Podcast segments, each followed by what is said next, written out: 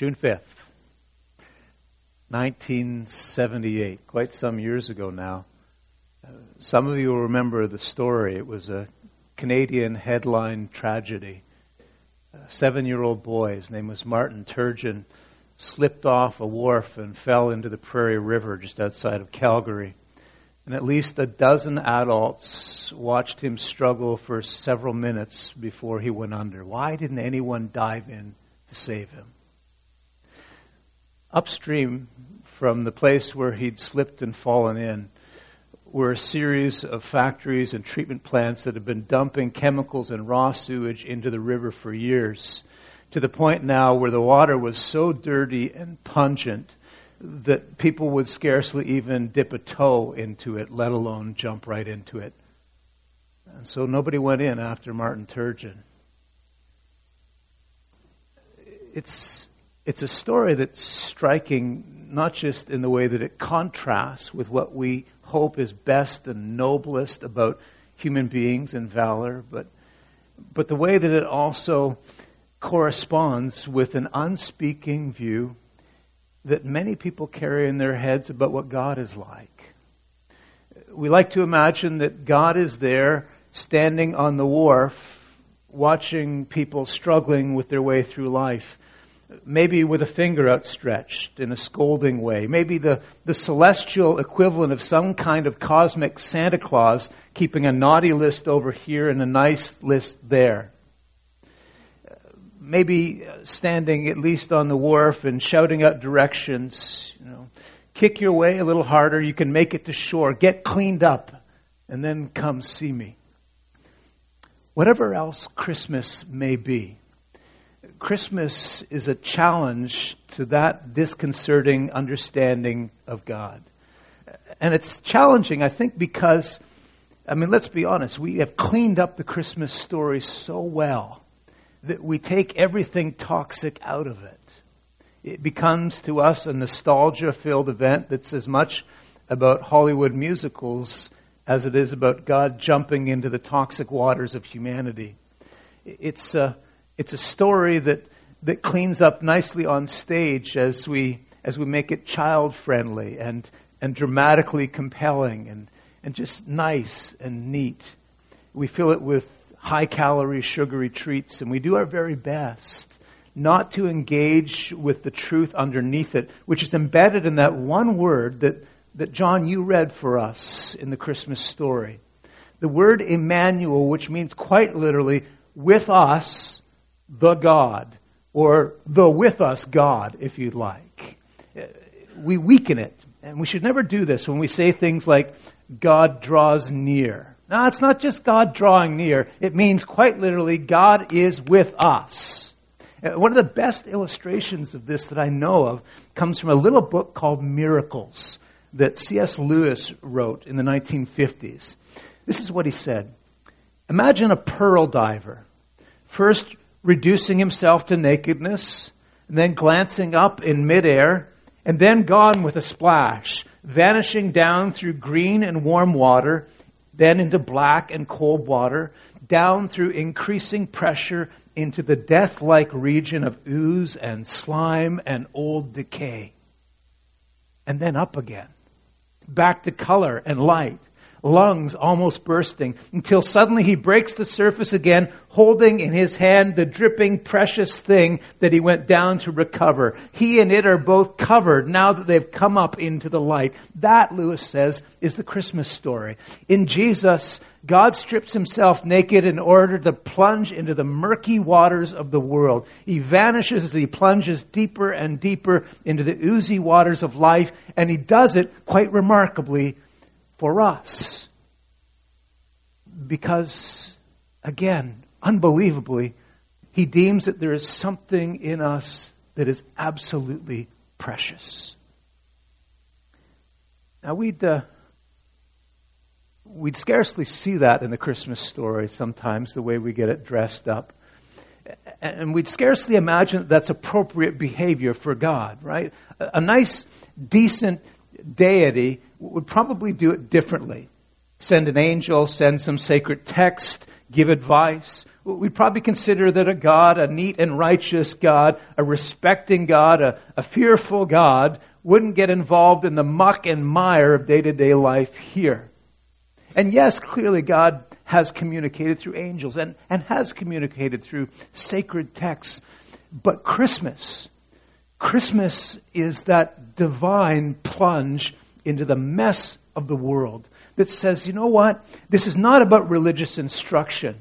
And this is not about a remote, aloof God shouting out from the horizons of history what might be done if you might ever consider the possibility of pulling yourself up by your own bootstraps. No, this is God wading into the putrid waters and becoming vulnerable for us.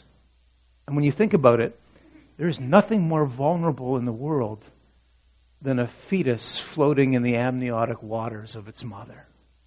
That's beyond decent, isn't it?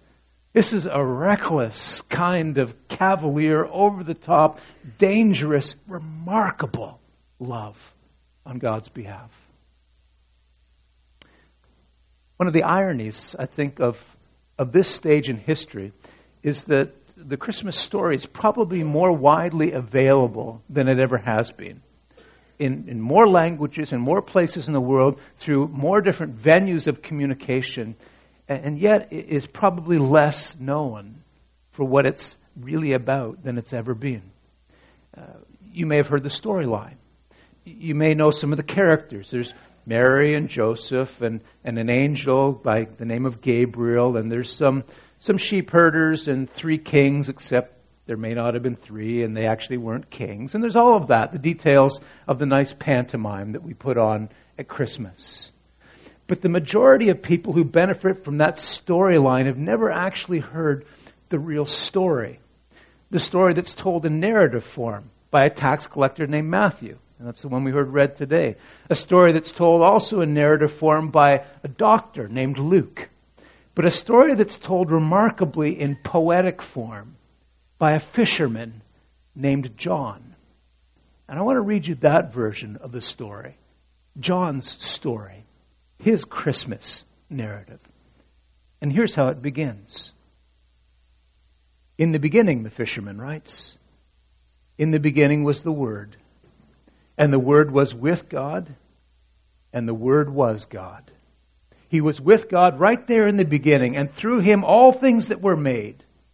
All things were made, and without him nothing was made that has been made. In him was life, and that life was the light of all humankind. The light shines in the darkness, and the darkness has not overcome it. Now there was a man sent from God. His name was John. He came as a witness to testify concerning that light, so that through him all people might believe. Now he himself was not the light. He came only as a witness to the light. The true light that gives light to everyone was coming into the world. He was in the world, and yet the world that was made through him did not recognize him. He came to that which was his very own, but his own did not receive him. And yet to all who did receive him, to those who believed in his name, he gave the right to become children of God. Children born not from natural descent, nor of human decision, or of a husband's will, but born of God. And so the Word became flesh and made his dwelling place among us. And we have beheld his glory, the glory of the one and only Son who came from the Father, full of grace and truth. And really, the, the word wow should get written into the margins of Scripture right there. Wow. I've wondered as I've read that and the other accounts whether the, the participants in, in the first event really understood what was happening? Did the angels who sung about the birth to the shepherds understand what a staggering thing was happening that night? Did the shepherds who ran to the stable in response understand just how appropriate it was that they would bow before this manger? Did Mary, who gave birth to the baby and held him in her arms, know exactly what it is she was holding? And Luke tells us poignantly that that after it all happened, Mary pondered these things in her heart, was reflecting on them. Did, Did she ever really get it in those first moments? And if she did, how do you handle that kind of staggering realization? So here's what really happened. Here's the Christmas story according to John. The one who made the world entered into the world in person. The one who created everything became a creature, a human being. Uh, that's the real story that seldom surfaces in the middle of all the other celebration. That's the good news that ought to be on headlines of every newspaper, ought to get tweeted out worldwide tomorrow night. And all I can say is, it is as unbelievable a proclamation as anything that has ever been made. And unbelievable, not, not in the sense that you shouldn't believe it, but the way sportscasters, you know, what an unbelievable feat. What an unbelievable thing this is. I mean, I can believe that there is a living God. I can believe that if there is a living God, He has the capacity to create, to make things. And that He's made all kinds of things. Maybe even He's made everything. I can believe that a living, creating God is able to do miraculous feats of wonder in the world. But this, what God did on Christmas Eve. The idea that, that well, Caesar Augustus was the emperor in Rome, or Quirinius was the governor in Syria, that the living God entered the full orb of human existence and did so as a baby. Have you ever heard anything so utterly fantastic? The Creator becoming a creature, God now as a human being. Unbelievable. I mean, you see why we say that that most people who celebrate Christmas have never heard the real story. Uh, we, we read about a Jewish boy born to a privileged Jewish couple on some starlit night. And, and yes, many have heard that that Jewish boy had around him claims to be Messiah. And, and thousands of people will flock to concert halls to, to hear, uh, hear sung pieces like Handel's Messiah. But most have not heard that that little boy was, in fact, as one writer said, quite literally and exactly, the God by whom all things were made. In the beginning was the Word, and the Word was with God, and the Word was God. One translator puts it pictorially, says, the Word moved into the neighborhood, took up residence among us. Unbelievable. And actually, the word for word hear me out. In the beginning was the Word. That John the fisherman is using here is a fascinating word. It's the word logos. Kind of looks like logos when you see it in print, but the word logos. I'm amazed that that word existed in a fisherman's vocabulary, but this is one smart fisherman, right? Why does he begin his story this way, calling Jesus the Logos? Why not use one of the many, many other terms that were so favored by him. Why not Son? In the beginning was the Son. The Son was with God, and the Son was God, and all things came into being by him. Why not begin that way? Or, or, lots of the other terms that circulated around Jesus Son of Man, Messiah, Lamb. How about Lord? In the beginning was the Lord, and the Lord was with God, and the Lord was God, and all things came into being because of him. Why not say it that way? Why? Because John is trying to embrace the widest possible audience he could in the world. And that word logos had hooks into every culture in the known world of John's day. It was a powerful, significant, often used, and greatly revered word. For the Greeks, the ruling intellectual power of that part of the world, logos meant the, the rational principle behind everything in the universe. The Logos was the source of life. We kind of, we kind of get that when we use the word logic or logical from the same word. For, for philosophers, it was the integrating principle behind everything. It's what makes the laws of nature work. It's what maintains order. It's what gives the world, world beauty and, and coherence and unity. So in the beginning was the rational integ- integrating principle of the universe. And that rational integrating principle of the universe, it doesn't roll off the tongue, does it? Yeah. For the Jewish people, Logos was the force of creation itself, the pure creative will of God. They called the Logos the captain and pilot of the universe. Kind of like that one. In the beginning was the captain and pilot of the universe. I agree, says the great Jewish philosopher Philo. And the captain and pilot of the universe was with God. I agree, says Philo again. And the captain and pilot was God. What? And the captain and pilot of the universe became flesh and dwelled among us. No way. Impossible. For most of the people of John's day, we had this, this incredible, powerful concept of logos as the impact, the force of the living God, the way that God communicates and reveals himself, the vehicle of creation. Genesis 1, you know, in the beginning, God created the heavens and the earth, and God logosed. God spoke, and it all came into being the means by which God acts in the world, the creating, revealing, redeeming power of God, God's self-expression, all of that was bound up in this one little word that we translate word, capital W. In the beginning was the powerful self-expression of God's creative wonder in the world. And it took on flesh. Unbelievable. And John begins on this kind of mind boggling note to make sure that the rest of the story makes sense. He wants us to know that Mary's child, this man from Galilee who walks with and eats with and plays with real flesh and blood human beings, is none other than the maker of the universe.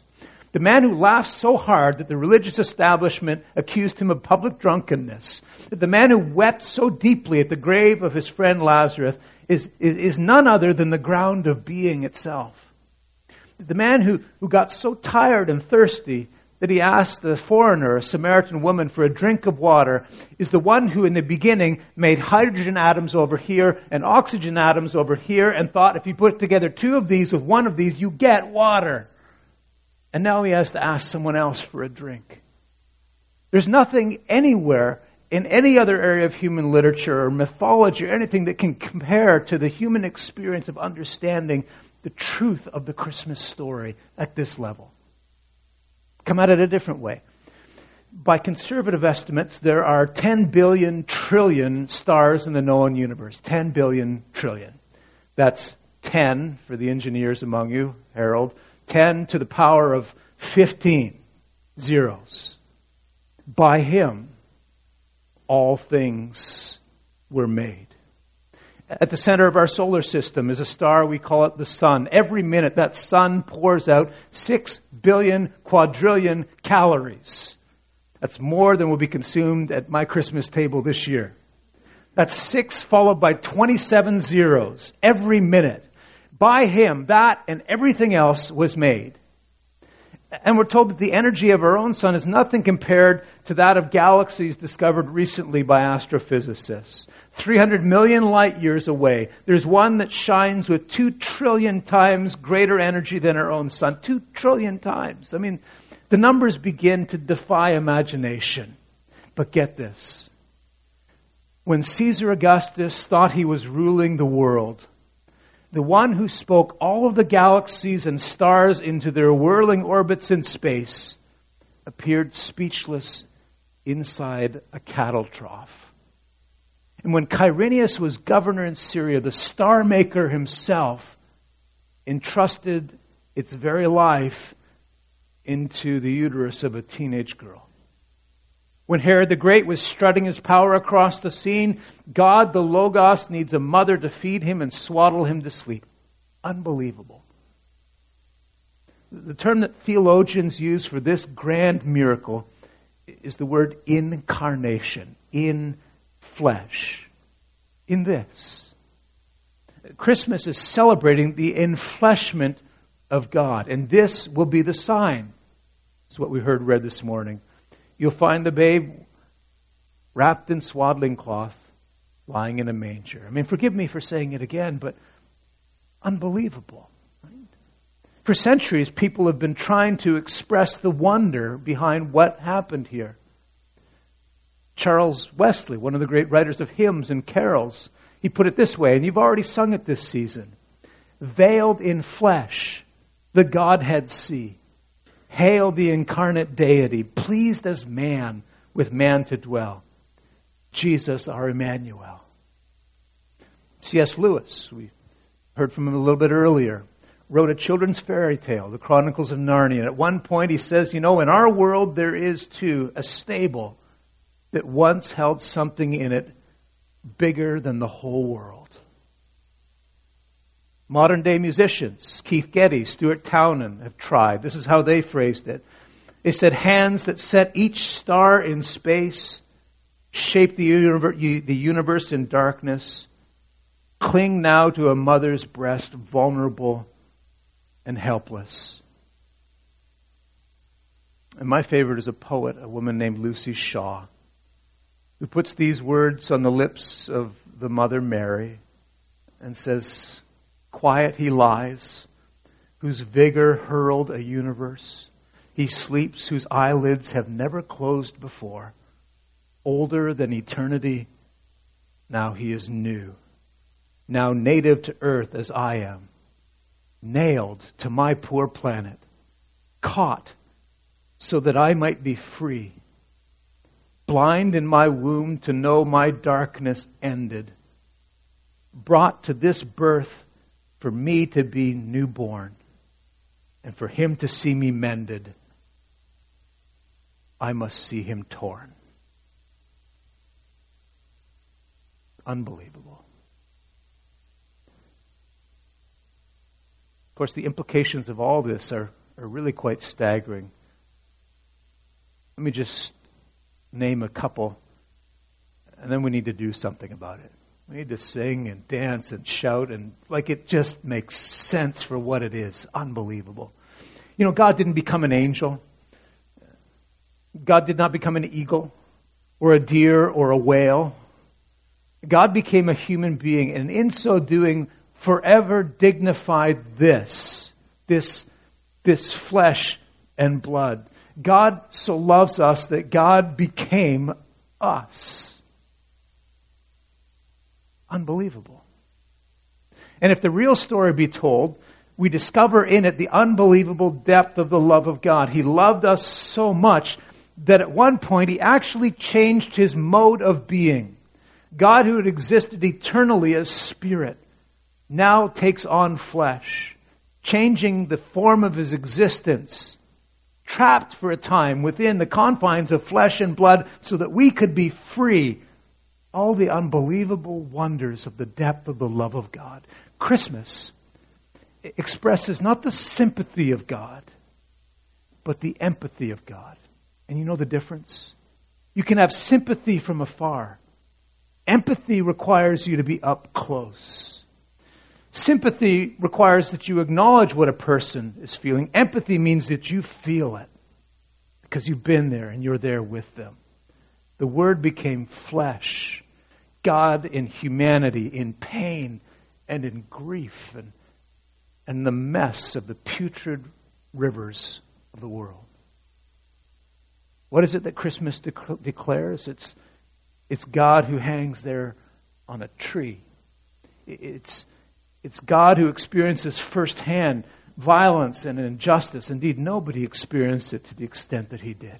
And if the real story be told, the Christmas story is quite simply this that we have an unbelievable hope and certainty for the future. Because on that, on that night long ago, in that little stable, God forever wed himself to humanity. He tied up his future with our future. The future of humanity is as secure as the future of God, and the enfleshment of God is the guarantee that one day all flesh will be changed. Jesus would say it this way Because I live, you will live also.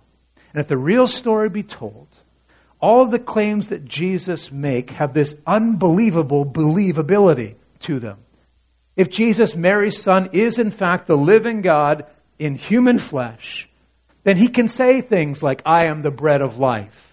And of course, he can say, I am the light of the world. And he can say, I am the way, the truth, and the life. If Mary's boy is the God to whom we all must one day give an account, then when he says, Your sins are forgiven, they're forgiven. And if Mary's boy is the Creator wrapped up in flesh, and he cries out from the cross, It is finished, you can believe it's complete. If the Almighty comes to earth as one of us and says, Follow me, and you can be certain He knows the way that He's going, and it makes all the sense in the world to line up behind Him and follow. If the real story be told, we realize how unbelievably right it was for shepherds to fall down on their knees long ago. And if the real story be told, how unbelievably true and correct it was for the smartest intellects of the day, the astronomers from Persia, to leave their work and travel thousands of miles across an Arabian desert in search of the child and to fall down and worship him. If the real story be told, you know just how appropriate it is that today, along with millions and millions of people around the world, we get to fall down on our knees and worship in the name of Jesus. There was a Christmas card that circulated a bit a few years ago. I haven't seen it since, which is too bad. But it said it really well. It said the word did not become a philosophy to be discussed, a theory to be debated, a concept to be pondered. The word became a person to be followed and enjoyed and loved. In the beginning was the Word Logos was with God. The Word was God. You came into being because of Him. And He came into being here for all of us. Unbelievable, right? I'm going to invite the worship team to the stage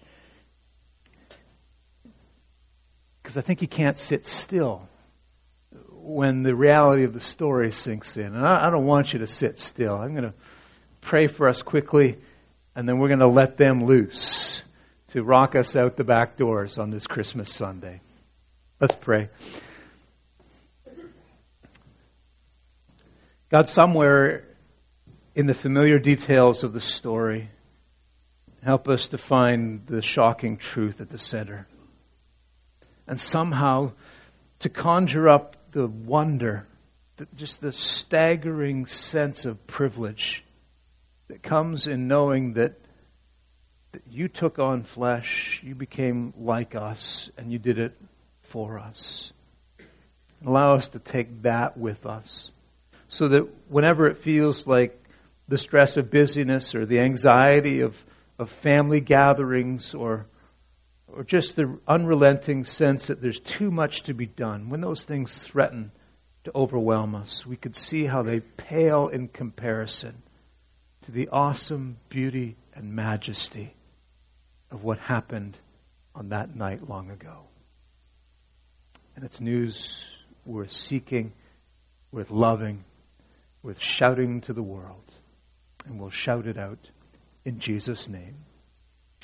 Amen.